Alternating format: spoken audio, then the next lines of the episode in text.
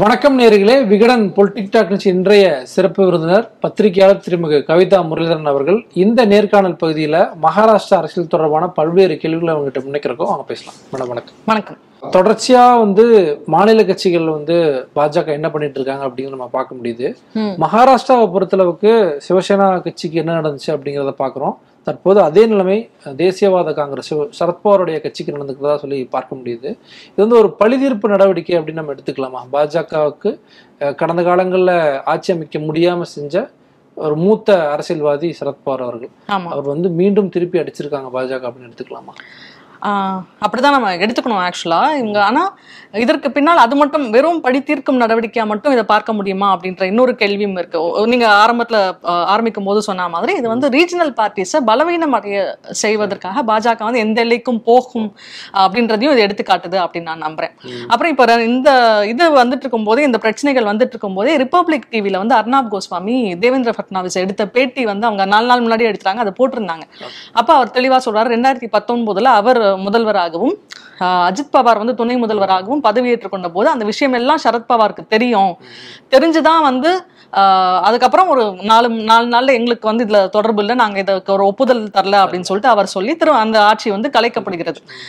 அப்போ அந்த சூழல்ல வந்து சரத்பவாருக்கு இதெல்லாம் தெரியும் அப்படின்னு சொல்லிட்டு அவர் ஒரு விஷயத்த சொல்றாரு. அப்ப அதை நீங்க சரத்பவாருக்கு தெரிஞ்ச ஒரு விஷயம் நடக்குதுன்னா அவர் அவர் அதை சொல்றாரு அப்படின்னா அப்ப அதை வந்து அதுல எந்த அளவுக்கு உண்மை இருக்கு அப்படின்றதுலாம் நமக்கு தெரியல. ஆனா சரத்பவாருக்கு தெரியும் அப்படின்றதுக்கான ஆதாரம் ஏதாவது அவருக்கு இருக்கா? நேரடியா சரத்பவார்கிட்ட பேசினாரா? இப்படி பல கேள்விகள் இருக்கு. அப்ப இதை வந்து படித்திருக்கும் நடவடிக்கையா பார்ப்பது ஒரு விதத்துல வந்து சரியான விஷயம் என்றாலும் அது மட்டும் இல்லை. அதை தாண்டி பல ஆஹ், விஷயங்கள் வந்து இதுல ப்ளே ஆகுது அப்படின்னு நினைக்கிறேன். ஒன்று ரீஜனல் பார்ட்டிஸை பலவீனப்படுத்தி அது நிறைய இடங்கள்ல வந்து பாஜக வந்து ட்ரை பண்ணிருக்காங்க. பலவீனப்படுத்தி அங்க வந்து ஒரு இடத்தை பிடிப்பதற்கான ஒரு முயற்சி. ரெண்டாவது இந்த இப்போ நடக்கக்கூடிய பல பிரச்சனைகள் இருக்குல்ல. ஏற்கனவே ஏக்நாத் ஷிண்டேயோட வந்த உறுப்பினர்களுடைய எம்எல்ஏக்களுடைய டிஸ்குவாலிஃபிகேஷன் சர்ச்சை வந்து இன்னும் முழுமையாக ஓய்ந்து விடவில்லை. அந்த சூழல்ல ஏக்நாத் ஷிண்டே ஒருவேளை டிஸ்குவாலிஃபை ஆகுனா இங்க வந்து தன்னுடைய இந்த ஆட்சியை வந்து நிலை தக்க வச்சுக்கணும் அப்படின்றதுக்காக எடுக்கக்கூடிய முயற்சிகள். அப்புறம் ரெண்டாயிரத்தி இருபத்தி நாலு நாடாளுமன்ற தேர்தல் வந்து டெஃபினட்டா வந்து ஒரு ரோல் ப்ளே ப்ளே பண்ணுதுன்னு நினைக்கிறேன். ஏன்னா நீங்க ஏக்நாத் ஷிண்டே பொறுத்த வரைக்கும் அந்த இன்சிடென்ட்னால பெரிய லெவலில் அவங்களுக்கு வந்து நன்மை நடந்திருக்கானா? பப்ளிக் பர்செப்ஷன்ல நடக்கல. மக்களுக்கு வந்து இல்ல அப்படின்றது தான் அங்கிருந்து வரக்கூடிய தகவல்கள் சொல்லக்கூடிய ஒரு விஷயம். ஒரு சிம்பத்தி ஃபேக்டர் வந்து ஆப்ரேட் ஆகுது. உத்தவ் தாக்கரேக்கு ஆதரவா ஒரு சிம்பத்தி ஃபேக்டர் ஆப்ரேட் ஆகுது. இந்த மாதிரியான விஷயங்கள் எல்லாம் கணக்கில் எடுத்துக்கொண்டு ஏக்நாத் ஷிண்டேவுக்கான ஒரு மறைமுகமான அவரை வந்து தட்டி வைக்கிற மாதிரியான ஒரு விஷயமாகவும் இது இருக்கும். ஸோ இதுல இது இது வந்து ஒரு பழித்தீர்க்கும் நடவடிக்கை மட்டும் இல்லாமல் பல விஷயங்களை யோசிச்சு இந்த மாதிரி ஒரு ஃபேக்டர் இருக்கு இருக்கு அப்படின்றது தான் உண்மை. ஆமா. இப்போ சரத்பவார் அவர்கள் ஒரு இரண்டு மூன்று வாரங்களுக்கு முன்பு ஒர்க்கிங் பிரசிடென்ட்டா வந்து தன்னுடைய மகள் நாடாளுமன்ற உறுப்பினர் சுப்ரியா சூலே அவர்களையும் பிர- பிரஃபுல் பட்டேலையும் நியமிக்கிறாங்க. இதுலயும் வந்து இந்த குடும்ப அரசியல் தன்னுடைய மகளுக்கு வந்து முக்கியத்துவம் கொடுத்துட்டாரு. தன்னை வந்து அந்த ஒரு பதவிக்கு கொண்டு வரல அப்படிங்கிற ஒரு கோவம் அஜித் பவாருக்கு இருக்கிறதா வந்து நம்ம படிக்க முடியுது. ஆஹ் ஆமா. அதாவது இன்னொரு விஷயம் என்னன்னா அஜித் பவார் வந்து ரெண்டாயிரத்தி பத்தொன்பதுல அவர் விலகினது அந்த வருத்தம் அவருக்கே கூட இருக்கலாம். அதுக்கப்புறம் திரும்ப அவர் முதல்வர் துணை முதல்வர் ஆகிட்டாலும் அந்த இடத்துல வந்து அவருக்கு அவருக்கு அது வந்து ஒரு பெரிய லாஸ் ஆஃப் ஃபேஸா அது இருக்கு. அப்புறம் மே மாசத்துலயும் அவர் வந்து ஒரு மாதிரி அதிருப் மே மாசத்துல இருந்தே அவர் அதிருப்தியில இருக்காரு. அவர் வந்து அவர் நிறைய பேரோட பேசிட்டு இருக்காரு அப்படின்றப்போ அந்த டைம்ல அதை நிறுத்துறதுக்காக சரத்பவார் வந்து தான் ரிசைன் பண்ண போறதா வந்து சொல்றாரு. அப்புறம் இரண்டு மூன்று நாட்கள் வந்து அவர் காணோம். அவர் வந்து ரீச் பண்ணவே முடியல அப்படின்னாங்க ஆமா. ரிசைன் பண்றதா சொல்லிட்டு அதுக்கப்புறம் வந்து அந்த முடிவை மாத்திக்கிட்டாரு. மக்கள் விரும்பல தொண்டர்கள் விரும்பல அப்படின்னு சொல்லிட்டு அந்த முடிவை மாத்திக்கிட்டாரு. இத தனக்கான ஒரு செக்கா வந்து அஜித் பவார் பார்க்குறாரு. தன்னை வந்து ரொம்ப அவுட் ஸ்மார்ட் பண்ணிட்டாரு அப்படின்ற ஒரு விஷயமா வந்து அஜித் பவார் பார்க்குறாரு. ஸோ இது நிச்சயமாக இந்த மாதிரியான சுப்ரியா சூலை வந்து இன்னைக்கு சொல்லியிருக்காங்க ஆக்சுவலாக என்னுடைய சகோதரர் அவர் அவர் மேலே எனக்கு கோவம் வராது அப்படின்னு சொல்லியிருக்காங்க ஆனால் நீங்கள் அரசியல் அப்படின்னு வரும்பொழுது அதெல்லாம் அப்படி அவ்வளவு எளிமையாக அதை அது இல்லை அப்படின்றது தான் இது காட்டுது அப்படின்னு நான் நம்புறேன். ஏன்னா அஜித் பவார் வந்து இன்னும் அதிக செல்வாக்கூடிய ஒரு தலைவராக தன்னை வந்து கருதுகிறார். நிறைய இடங்கள் இப்போ சுப்ரியா சூலைக்கு கொடுத்திருக்கக்கூடிய அவங்க பொறுப்புல இருக்கக்கூடிய இடங்கள்ல எல்லாம் இவருடைய செல்வாக்கு நிறைய இருக்கு அப்படின்லாம் வந்து சொல்றாங்க. அந்த மாதிரியான விஷயங்களும் அதுக்குள்ள இருக்கு. ஸோ அவர் வந்து இது தனக்கான ஒரு தன்னுடைய அவருடைய ஈகோவை தொட்டு பார்க்குற ஒரு விஷயமா அது இருந்திருக்கு. அதனால அவர் வெளியில வரணும் அப்படின்ற ஒரு முடிவை வந்து ரொம்ப நாளாவே அவர் பிளான் பண்ணிட்டு இருக்காரு அப்படின்னு தான் சொல்றாங்க. மீண்டும் அதே கேள்விதான் நம்ம முன்வைக்க வேண்டியதா இருக்கு. இப்ப கடந்த காலங்கள்ல ஒரு மாநில கட்சி உடையுது அப்படின்னா அங்க வந்து ஒரு குடும்ப அரசியல் வந்து காரணமா இருக்கும் அப்படிங்கிறத நம்ம பாக்குறோம். பல மாநிலங்கள்ல பாக்குறோம். அதே மாதிரியான விஷயம் இங்கேயும் வந்து அப்ளிகபிள் ஆகுதாங்கிற கேள்வி வந்து இன்னொரு பக்கம் வந்து அஜித் பவார் வந்து தன்னை முன்னிறுத்திக்கணும் அப்படின்னு நினைக்கிறாங்க. நிச்சயமாக குடும்ப அரசியலுக்குள்ள இருக்கக்கூடிய சிக்கல். ஆனா இப்ப குடும்ப அரசியல் இல்லைன்னா கூட அஜித் பவார் அவர் தன்னை எப்படி பார்ப்பாரு அப்படின்னா தனக்கு தகுதி இருக்கிறது. இப்ப வேற யார் பிரஃபுல் பட்டேலுக்கு பதிலா அவர் கூட்டு போகும்போது உண்மையாகவே சரத்பவாருக்கு நெருக்கமாக இருக்கக்கூடிய பல பேரை வந்து தன்னோடு கூட்டிட்டு போயிருக்காரு. அதுதான் பெரிய அடி ஆக்சுவலா சரத்பவாருக்கு மிகப்பெரிய அடி அப்படின்னு பார்த்தா அவர் அவர் நம்பக்கூடிய அவர் அவரோட பக்கத்துல இருந்த நிறைய பேர் வந்து போயிருக்காங்க அப்படின்றதுதான். ஸோ இது வந்து குடும்ப அரசியல் மட்டும் இல்லை ஒரு ஈகோ மோதலா கூட நம்ம பார்க்கலாம். அஜித் பவார் வந்து அவருடைய ஈகோ வந்து சீண்டப்பட்ட ஒரு விஷயமாக இது இருக்கிறது. அதுல குடும்ப அரசியல் ஒரு முக்கியமான ஃபேக்டரை வந்து ப்ளே பண்ணுது அப்படின்றதுதான். ஓகே. ஒரு ஐம்பதுல இருந்து அறுபது ஆண்டு கால அரசியல்வாதி சரத்பவார் அவர்கள் எவ்வளோ விஷயங்கள் காங்கிரஸ்ல இருந்து உடைச்சிட்டு வந்து ஒரு மாநில கட்சியை உருவாக்கி கடந்த காலங்கள்ல ஆட்சி அமைக்கிறதுக்கெல்லாம் மிக முக்கியமான பங்காற்றிய ஆமா. நபர். இந்த விஷயத்தை எப்படி தடுக்க தவறினார் அப்படின்னு நம்ம பார்க்கலாம். அதுதான் என்ன சொல்றாங்கன்னா அஜித் பவார் கூட வெளியில வெளியேறினவங்க எல்லாம் சரத்பவாருக்கு மிக நெருக்கமான வட்டத்தில் இருக்கக்கூடியவர்கள். நீங்க சரத்பவாருக்கு செய்தி போகணும்னா அவர் வழியாகத்தான் வந்து அந்த நெருக்கமான வட்டம் வழியாக தான் உள்ள போகணும். ஸோ அவங்க ரொம்ப ரகசியமா இந்த விஷயத்துல இருந்திருக்காங்க அப்படின்னு சொல்றாங்க. அது உள்ளே நிறைய குழப்பங்கள் இருக்கு. இப்போ பிரஃபுல் பட்டேல் வந்து அந்த பதவியேற்பு நிகழ்வுல வந்து இருந்திருக்காரு. ஆனா வெளியில வந்து அவர் வந்து சரத்பவார் தான் எங்களுடைய தலைவர் அப்படின்னு சொல்லிட்டு பேட்டி கொடுக்குறாரு. ஸோ அவங்களுக்குள்ளேயே ஒரு குழப்பம் இருக்கு. இதெல்லாம் இப்போ போன தடவை ஒரு நாலு நாள் மட்டுமே அந்த அமைச்சரவை இருந்தது இல்லையா? அப்படியும் அப்ப அந்த டைம்லயும் ஒரு குழப்பம் இருந்தது. நான் இந்த முறை சரத்பவார் என்ன சொல்றாருன்னா நான் மக்கள் கிட்ட போறேன். மக்கள்கிட்ட போய் திரும்ப முதல்ல இருந்து என்னுடைய பார்ட்டியை வந்து கட்டமைக்க முடியும் என்ற நம்பிக்கை எனக்கு இருக்கிறது அப்படின்னு சொல்லிட்டு காலைல ஆரம்பிச்சிட்டாரு. கர்வாதுன்ற ஒரு பகுதிக்கு வந்து போயிருக்காரு. பயங்கரமான ஒரு கூட்டம் வந்திருக்கு. ரெஸ்பான்ஸ் இருக்கு. ஸோ அதுவும் இருக்கு. நீங்க வந்து வர- ஐந்து வருடங்களுக்கு ஒரு முறை தான் தேர்தல் வரும் என்றாலும் அதற்குள்ள இந்த மாதிரி பல ஆட்டங்கள் வந்து நடக்குது. ஆனா அஞ்சு வருஷத்துக்கு ஒரு முறை நீங்க மக்களை சந்திச்சு தான் ஆகணும். அப்ப அவங்க என்ன தீர்ப்பு சொல்றாங்க அப்படின்றது ஒரு முக்கியமான ஃபேக்டரா இருக்கும். அதுல இருந்து பல பாடங்கள் கிடைக்கும் அப்படின்னு நான் நினைக்கிறேன். இரண்டு கட்சிகள் வந்து உடைக்கப்பட்டுச்சு. உடைச்சிட்டு வெளியே வராங்க. சிவசேனா கட்சி உடையுது. ஆனா சிவசேனாவோட கட்சி பெயரையும் சிம்பலையும் ஏக்நாத் தக்க வைக்கிறாரு. இப்ப இதுல வந்து பார்க்கும்போது தேசியவாத காங்கிரஸ்ல பார்க்கும்போது எம்எல்ஏக்கள் வந்து எங்க கூட இருக்காங்க அப்படின்ட்டு அஜித் பவார் சொல்றாரு. சரத்பவார் வந்து மக்கள் எங்க கூட இருக்காங்க இளைஞர்கள் எங்க கூட இருக்காங்க அப்படிங்கிறாங்க. இப்ப இதுலயும் வந்து இந்த சிம்பிள் இந்த கட்சி பெயர் அந்த பிரச்சனையெல்லாம் வந்து எப்படி போகும் நம்ம பார்க்கலாம். அப்ப மே மாசம் வந்து சுப்ரீம் கோர்ட் ஒரு தீர்ப்பு சொல்லியிருக்காங்க. இந்த ஏக்நாத் ஷிண்டேயோட அந்த அவரோட ஒன்பது எம்எல்ஏஸோட பதினாறு எம்எல்ஏஸோட டிஸ்குவாலிஃபிகேஷன் வழக்கு பற்றி சொன்ன தீர்ப்பில் என்ன சொல்லியிருக்காங்க இதை கேள்விக்குட்படுத்தியிருக்காங்க இந்த மாதிரியான ஒரு இந்த எப்படி ஆட்சிக்கு வந்ததோ அந்த முறை சரியா அப்படின்ற ஒரு கேள்வி வந்து சுப்ரீம் கோர்ட் எழுப்புது. ஆனால் ஆட்சியை டிஸ்மிஸ் பண்ண முடியாது. திரும்ப உத்தவ் தாக்கரே ஆட்சியை கொண்டு வர முடியாது அப்படின்றதுக்கு அவங்க சொல்கிற காரணம். உத்தவ் தாக்கரே வந்து தானாகவே பதவி விலகிட்டார். ஸோ அவர் அப்பா வந்து அவங்க என்ன சொல்கிறாங்க ஸ்பீக்கருக்கு திரும்ப ரெஃபர் பண்ணுறாங்க இந்த டிஸ்குவாலிஃபிகேஷன் பிரச்சனையை கேஸை வந்து நீங்கள் ஸ்பீக்கர் தான் கம்பீட்டன்ட் அத்தாரிட்டி அவர் தான் முடிவெடுக்கணும். அதனால அவர்கிட்ட திரும்ப வந்து சுப்ரீம் கோர்ட் வந்து ஒப்படைக்குது. நீங்க இதை செய்யுங்க அப்படின்னு சொல்லிட்டு ஒப்படைக்குது. ஸ்பீக்கர் வந்து அந்த முடிவை இன்னும் எடுக்கல. அவர் எடுப்பேன் அப்படின்ட்டு இருக்காரு நம்ம வந்து அதுக்கு நிதான் ஒரு ஒரு காலகட்டம் ஒரு ஒரு குறிப்பிட்ட கால அவகாசம் தேவை. அந்த முடிவை நான் எடுப்பேன் அப்படின்ட்டு இருக்காரு ஸ்பீக்கர் முடிவு எடுத்தா கூட அதோடைய விளைவு என்பது கடந்த கால விளைவை போல இப்போ இப்போ ஜூன் இருபத்தி ரெண்டு இருபத்தி ரெண்டுல இந்த பிரச்சனை நடக்குது. அப்போதுல இருந்து அது வந்து அந்த அந்த இப்போ அந்த முடிவு எடுத்தாலும் ஜூன் இருபத்தி ரெண்டு காலகட்டத்திலிருந்து அது எடுக்கப்பட்ட முடிவாகவே கருதப்படும். அப்படி ஒரு சூழல் தான் இன்னைக்கு இவங்க சொல் சுப்ரீம் கோர்ட் சொல்றபடி அப்படி ஒரு சூழல் தான் இன்றைக்கு இருக்கு. இப்போ சுப்ரீம் கோர்ட் சொல்றது படி பார்த்தா இப்போ பாலிஸ் இந்த ஸ்பீக்கர்ஸ் கோர்ட் அப்படின்னு சொல்லுவாங்களே அவர் தான் முடிவு எடுக்கணும். உச்சநீதிமன்றம் தெளிவாக சொன்ன ஒரு விஷயம் நீங்க சட்டமன்ற கட்சிக்கு அதிகாரம் இல்லை அரசியல் கட்சிக்கு தான் அதிகாரம் இருக்கு அப்படின்ற ஒரு விஷயத்தை வந்து உச்சநீதிமன்றம் குறிப்பிட்டு சொல்லி இருக்கிறது சட்டமன்ற கட்சி அரசியல் கட்சினா சட்டமன்றத்துக்குள்ள இருக்கக்கூடிய ஒரு.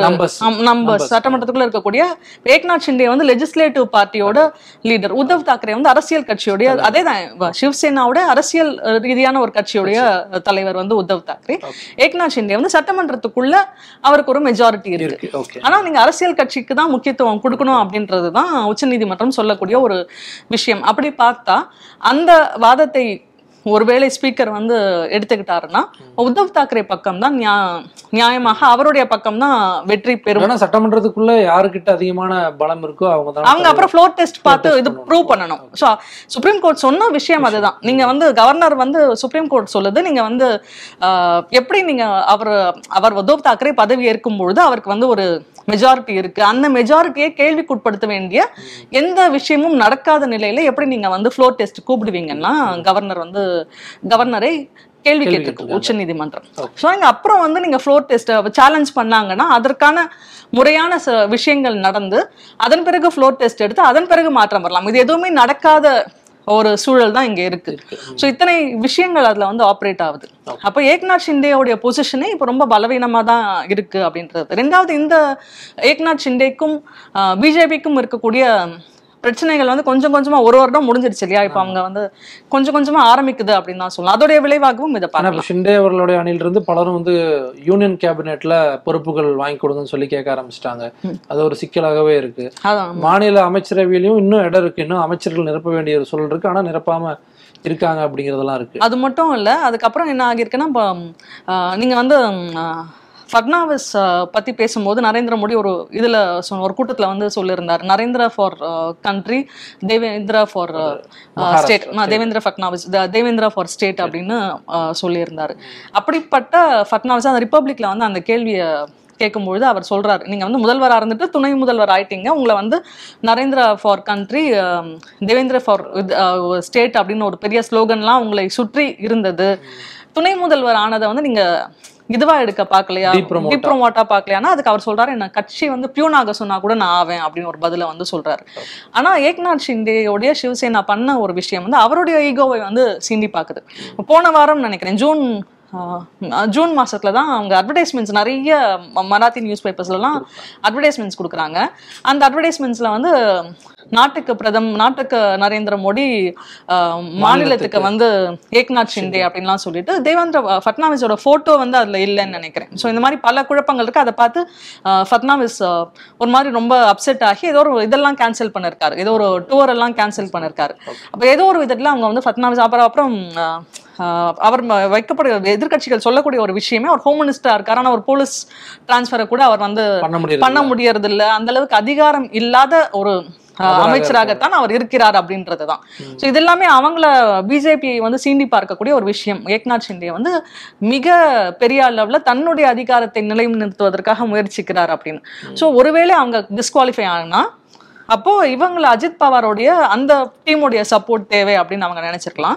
ரெண்டு ஆப்ஷன் இருக்கு. ஒன்னு ஃபட்னாவிஸ் திரும்ப முதல்வரா வரலாம் இல்ல அஜித் பவாருக்கு ஒரு பக்கம் என்ன சொல்றாங்கன்னா அஜித் பவாருக்கு முதல்வர் பதவி கொடுக்குறோம்னு சொல்லிட்டு தான் கூட்டு வந்திருக்காங்க அப்படின்ற ஒரு பேச்சும் இருக்கு. ஸோ நம்ம இனிமே தான் ஆக்சுவலா பார்க்கணும். பார்க்கணும். குறிப்பா வந்து நீங்க சொன்ன மாதிரி ஒருவேளை ஏக்நாத் ஷிண்டே அணியானது வந்து தங்களுக்கு ஒரு பிரச்சனையா மாறுது அப்படின்னா. அவங்கள வெளியே அனுப்பிட்டு அஜித் பவாருடைய அந்த எம்எல்ஏக்கள் ஆதரவா நமக்கு ஆட்சி நடத்தலாம் அப்படின்னு இருக்கும். ஆனா அஜித் பவார் அவர்களுக்கு எத்தனை எம்எல்ஏக்கள் அப்படிங்கிறது இன்னும் குழப்பமா இருக்கு. முப்பது பேருங்கிறாங்க நாற்பது பேருன்றாங்க நிறைய அதுல குழப்பம் இருக்கு. ரெண்டாவது அவ்வளவு ஈஸியா சரத் பவார் மாதிரியான ஒரு ஸ்ட்ரூடான பொலிட்டீஷியன் சொல்லுவாங்கல்ல அந்த மாதிரியான ஒரு அனுபவம் வாய்ந்த சாதுரியம் வாய்ந்த ஒரு அரசியல் தலைவர் அவ்வளவு எளிதாக விட்டு கொடுத்து விடுவாரா அப்படின்ற ஒரு கேள்வியும் இருக்கு. இப்போ அமைச்சரவை பதவிக்கு ஆசைப்பட்டு வேணா சில பேர் வரலாம். ஆனா இப்போ ஃபட்னாவிஸ்க்கு நேர் ஐ மீன் இவருக்கு ஷிண்டேக்கு நேர்ந்தது தங்களுக்கும் நேரும் அப்படின்னு சொல்லிட்டு அஜித் பவாருக்கும் தெரிஞ்சிருக்கும். ஏன்னா நாளைக்கு டிஸ்குவாலிஃபை ஆகினா இப்போ ஸ்பீக்கர் வந்து பிஜேபியை சேர்ந்தவர் தான். அவர் என்ன முடிவு எடுப்பார்னு. நமக்கு தெரியாது. ஆனா இந்த எல்லா ஆப்ஷன்ஸும் இருக்கு. ஒருவேளை ஏக்நாத் ஷிண்டே வந்து டிஸ்குவாலிஃபை ஆனா அது இந்த இதுக்கும் ஒரு பாடமா இருக்கும். ஏக்நாத் ஷிண்டேக்கு அது ஒரு பாடம். இன்னொரு பக்கம் இவங்களுமே அதுல இருந்து கத்துக்க வேண்டிய பாடங்கள் நிறைய போய் கூட்டணியில சேரக்கூடாது அப்படிங்கிற ஒரு ஆமா பிஜேபியை நம்பி சேரக்கூடாது அப்படின்றீங்கன்னா அல்டிமேட்லி பிஜேபிக்கு எது முக்கியம்னா அவங்க ஆட்சியில இருக்கணும் அவங்க தங்களுடைய செல்வாக்கை வந்து விரிவுபடுத்திக்கணும் அப்படின்றதுதான் அடிப்படையான ஒரு விஷயமா இருக்கு. கர்நாடகால எல்லாம் இதுக்கு முன்னாடி நடந்த தேர்தல்ல வந்து அப்படிதான் அவங்க நிறைய விஷயங்களை அவங்க மாத்தி குழப்பத்தை கர்நாடகால மட்டும் இல்ல கோவால எல்லா இடத்துலயும் அப்படிதான் வந்து பல இடங்கள்ல அவங்க அப்படிதான் வந்து ஆட்சியை பிடிச்சிருக்காங்க. விலைக்கு பர்ச்சேசிங் த எம்எல்ஏஸ்ன்றது வந்து அவங்க ஒரு இதுவா வச்சுதான் ஆட்சியை பிடிக்கிறாங்க. ஸோ அந்த மாதிரி தான் மகாராஷ்டிராலயும் அவங்க ஒரு கேமை ட்ரை பண்ணிட்டு இருக்காங்க ஆபரேஷன் லோட்டஸ்ங்கிறது இரண்டாவது முறையா வந்து நடத்தப்பட்டிருக்கு அப்படிங்கறத நம்ம புரிஞ்சுக்க முடியுது. இப்போ இதுல வந்து சரத்பவார் அதாவது தேசியவாத காங்கிரஸ்ல இருந்து பாஜக கூட்டணிக்கு போன அந்த எம்எல்ஏக்கள் மேல இருக்கக்கூடிய வழக்குகளும் நம்ம முக்கியமா பார்க்க வேண்டியதா இருக்கு. அஜித் பவார் அவர்கள் மீது கிட்டத்தட்ட ஆயிரம் கோடி மதிப்பிலான இடி கேஸ் இருக்கு. பிரஃபுல் பட்டேல் மீதான வழக்குகள் இருக்கு. இன்னும் பல மூத்த தலைவர்கள் மீதான வழக்குகள்லாம் இருக்கு. இப்ப எல்லாமே என்னாகும் அப்படிங்கிற கேள்விதான் முன்னணியில் இருக்கு. ஒண்ணுமே ஆகாதுங்க. அதுதான் வந்து நம்ம இடியை வந்து எப்படி பிஜேபி கவர்மெண்ட் யூஸ் பண்ணுது அப்படின்றது ரொம்ப தெளிவா எல்லாருமே பெரு பெரும்பாலும் நிறைய எக்ஸ்பர்ட்ஸ் அண்ட் ஜேர்னலிஸ்ட்க்கு தெரிஞ்ச ஒரு விஷயமா தான் இருக்கு. ஜெயராம் ரமேஷ் நேத்திக் சொல்லியிருக்காரு வாஷிங் மிஷின் மாதிரி. நீங்க பிஜேபி அப்படின்ற வாஷிங் மிஷினுக்குள்ள போட்டு எடுத்துட்டா நீங்க சுத்தமாயிடுவீங்க. அப்புறம் உங்க மேல எந்த கேஸும் இருக்காது. நம்ம பார்த்துக்கிட்டே இருக்கோம்ல. அப்போசிஷன்ல இருக்கும் பொழுது யார் மேலெல்லாம் கேஸ் போட்டாங்களோ அதன் பிறகு அந்த கேசஸ்க்குலாம் என்ன ஆகுதுன்னு நமக்கு தெரியல. அவங்க பிஜேபியில் சேர்ந்த பிறகு அந்த கேசஸ்க்கெல்லாம் என்ன ஆகுதுன்னு தெரியல. ஸோ ஆக்சுவலி பி இடி வந்து பிஜேபியோட எக்ஸ்டெண்டட் ஒரு விங்கா தான் செயல்படுது அப்படின்றது ரொம்ப வெளிப்படையா தெரியிற ஒரு விஷயமா இருக்கு. இல்லை நீங்க டிஸ்பியூட் பண்றதுக்கே எதுவுமே இல்லை. ஏன்னா உங்ககிட்ட உங்களுக்கு கண் முன்னாடி நடக்கிற விஷயங்கள் அதை தான் காட்டுது. அதனால இந்த இவங்க மேல இருக்கிற கேசஸ்மே வந்து இவங்களால எந்த பிரச்சனையும் வராத வரை எந்த சிக்கலும் இவங்களுக்கு இருக்காது. இவங்க ஒருவேளை பிஜேபிக்கு எதிராக ஏதாவது பண்ணாங்கன்னா திரும்ப அந்த கேஸ் எடுப்பாங்க. இப்போ ஏக்நாத் ஷிண்டேவை அவங்க அப்படி ஒரு ஒரு என்ன சொல்ற ஒரு டென்ஷன்ல தான் வச்சிருப்பாங்க. அவரை வந்து டிஸ்குவாலிஃபை ஏன்னா அவர் அவர் அவர் வந்து ஃபட்னாவிஸை சீண்டி பார்ப்பதாகட்டும் தன்னை இன்னும் ரொம்ப அதிகாரம் நிறைந்த ஒரு தலைவராக முன்னிறுத்திக் கொள்ள வேண்டும் அப்படின்றதுக்காக அவர் செய்த பல விஷயங்கள் காரணமா ஆஹ், அவரை இப்ப வந்து கொஞ்சம் ஓரம் கட்டணுன்றதுக்காகவும் அதுவும் இதுல ஒரு அஜெண்டா தான். அவரை வந்து சரி கட்டணும் ஓரம் கட்டணும் இப்ப அவர் ஆயிரம் சொல்லலாம் டபுள் இன்ஜின் மாதிரி இப்ப ட்ரிபிள் இன்ஜின் அப்படின்னு சொல்லலாம். ஆனா அதெல்லாம் வந்து ரொம்ப என்ன சொல்றது கொஞ்சம் வேற வழி இல்லாம அவர் சொல்ற விஷயங்களா தான் இருக்கும். இருக்கு. நம்ம பொறுத்திருந்து தான் அவருக்கு என்ன நேர போகிறது பிஜேபி சொல்லுது டுவெண்ட்டி டுவெண்ட்டி ஃபோர் வரைக்கும் அவர் தான் சிஎம் அப்படின்னு சொல்லுது. ஆனா இதுல பிரச்சனை வந்து டிஸ்குவாலிஃபிகேஷன் கேஸை ஸ்பீக்கர் கிட்ட உச்சநீதிமன்றம் கொடுத்ததுதான். ஸ்பீக்கர் தான் முடிவெடுக்கணும்னு சொன்னதுதான். நீங்க அப்புறம் ஸ்பீக்கர் வந்து அவங்களுக்கு எதிராக முடிவெடுத்தா அது எங்க முடிவு கிடையாது. நாங்க அவர் இருக்கணும்னு ஆசைப்பட்டோம். ஆனா இது வந்து அரசியல் சாசனப்படி இதுதான் சரியான விஷயம்ன்ற மாதிரியான எக்ஸ்கியூஸ்லாம் பிஜேபி கொடுப்பதற்கான எல்லா வாய்ப்புகளும் இருக்கு. இருக்கு. இப்போ இதுல வந்து உங்களுக்கு ஒரு பக்கம் சிவசேனா வந்து மிகப்பெரிய அடி வாங்கியிருக்கு. உத்தவ் தாக்கரே கடுமையான அடி வாங்கியிருக்காரு அரசியல்ல. இப்போ சரத்பவார் அவர்களும் தன்னுடைய கட்சி உடைக்கப்பட்டது அப்படிங்கிற ஒரு விஷயத்துல வந்து நிக்கிறாரு. இது வந்து மக்கள் எப்படி பார்ப்பாங்க? ஏன்னா இப்போ நம்ம எல்லா மாநிலங்களையும் பார்க்குறோம் இந்த மாதிரி நடக்குது அப்படின்னா மக்களுடைய ஆதரவு அவங்களுக்கு இருக்கும். மீண்டும் வந்து அவங்கள அதிகப்படியான இடங்கள்ல வந்து ஜெயிக்க வைப்பாங்க. இங்க எப்படி நம்ம எடுத்துக்கலாம்? மக்களுடைய ஆதரவு உங்களுக்கு இருக்கா? இல்லை நீங்க சொன்ன மாதிரி ஏக்நாத் சிண்டேக்கு சட்டப்பேரவைக்குள்ள ஆதரவு இருக்கு. ஆனா வெளியே உத்தவ் தாக்கரே அவர்களுக்கு தான் ஆதரவு இருக்கு. அப்படிங்கிறீங்க. எப்படி எடுத்துக்கலாம் இந்த இரண்டு கட்சி ஆக்சுவலா பிஜேபி இதை செய்வதற்கான இன்னொரு காரணமா நிறைய ஃபேக்டர்ஸ் இருக்கு. நம்ம ஆரம்பத்துல பேசின மாதிரி இன்னொரு காரணமா என்ன சொல்றாங்கன்னா டுவெண்ட்டி டுவெண்ட்டி ஃபோர் எலெக்ஷனை ஃபேஸ் பண்றதுக்குள்ள அந்த மே மேல நடக்கக்கூடிய பார்லிமெண்ட் எலெக்ஷன் அது ஒருவேளை முன்னாடியும் நடக்கலாம் டிசம்பர்ல கூட நடக்கலாம்னு சொல்றாங்க.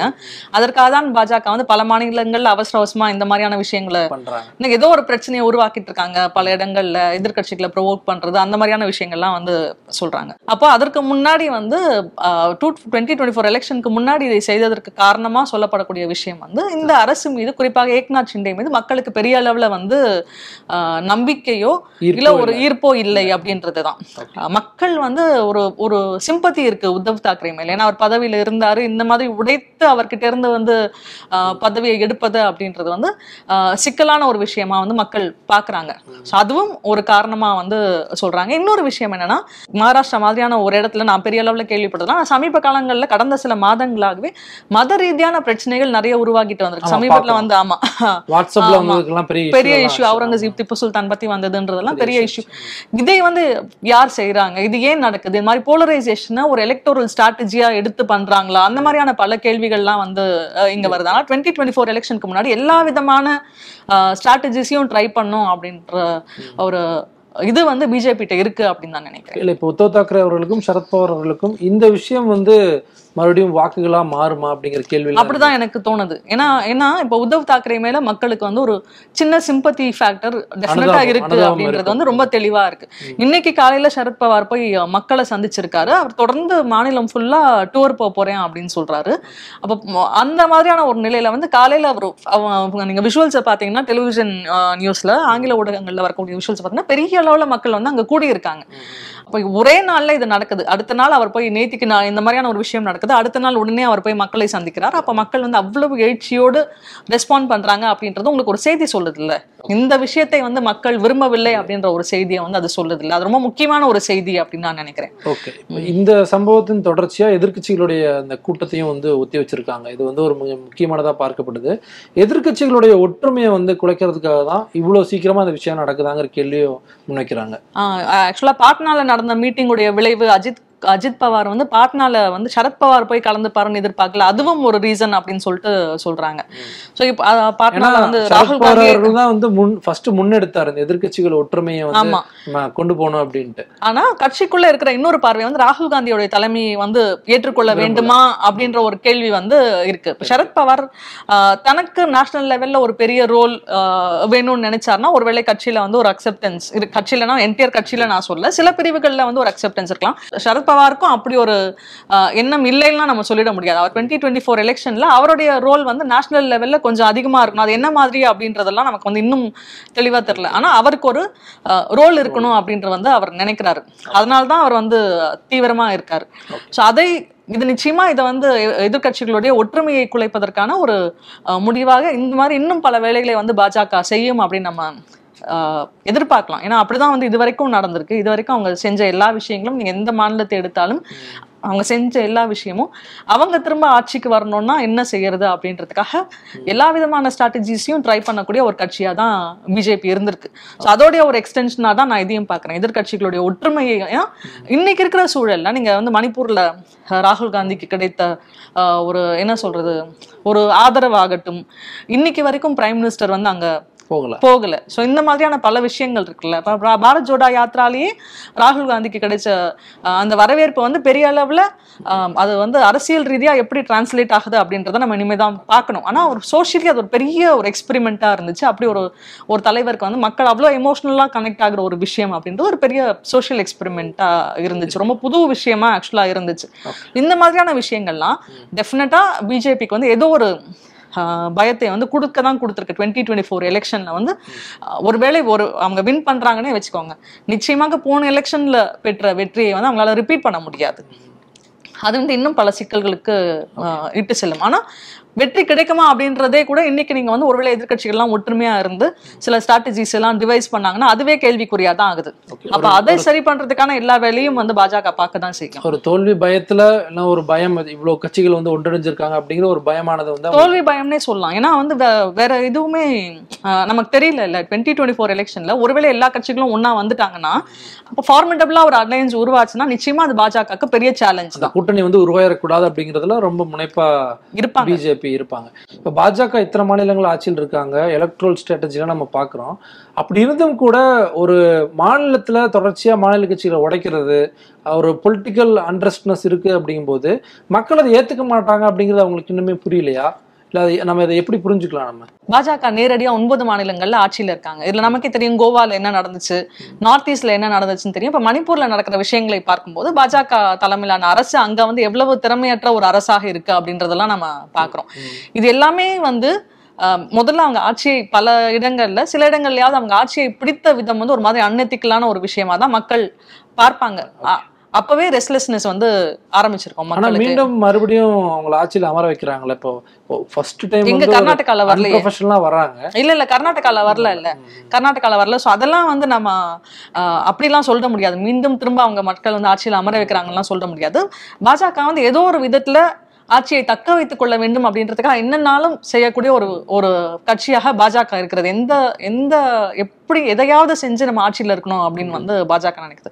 ஆனால் இப்போ மணிப்பூரில் நம்ம பார்த்தா அவ்வளோ ஆட்சிக்கு வந்த பிறகு கூட இவ்வளவு மோசமான ஒரு நிலைமையில அந்த ஆட்சி வந்து எதுவுமே பெரிய அளவில் செய்யலை அப்படின்றது ரொம்ப எவிடென்ட்டாகவே வந்து தெரியுது. அது பாஜகவுடைய ஒரு என்ன சொல்றது ஒரு இதுவாகவும் இருக்கு. அங்கே கலவரங்களை ஏற்படுத்துவது அதன் மூலம் இப்போ மகாராஷ்டிராலையும் கூட அது ஒரு இதுவாக மக்கள் சொல்றாங்க. ஐ மீன் அங்கே இருக்கக்கூடிய எக்ஸ்பர்ட்ஸும் ஜேர்னலிஸ்டும் சொல்லக்கூடிய விஷயம் வந்து போலரைசேஷனை வந்து அவங்க கிரியேட் பண்ணி அதன் மூலமாக அரசியல் ஆதாயங்களை ஆதாயங்களை வந்து தேட முயற்சி பண்றாங்க அப்படின்னு சொல்லிட்டு.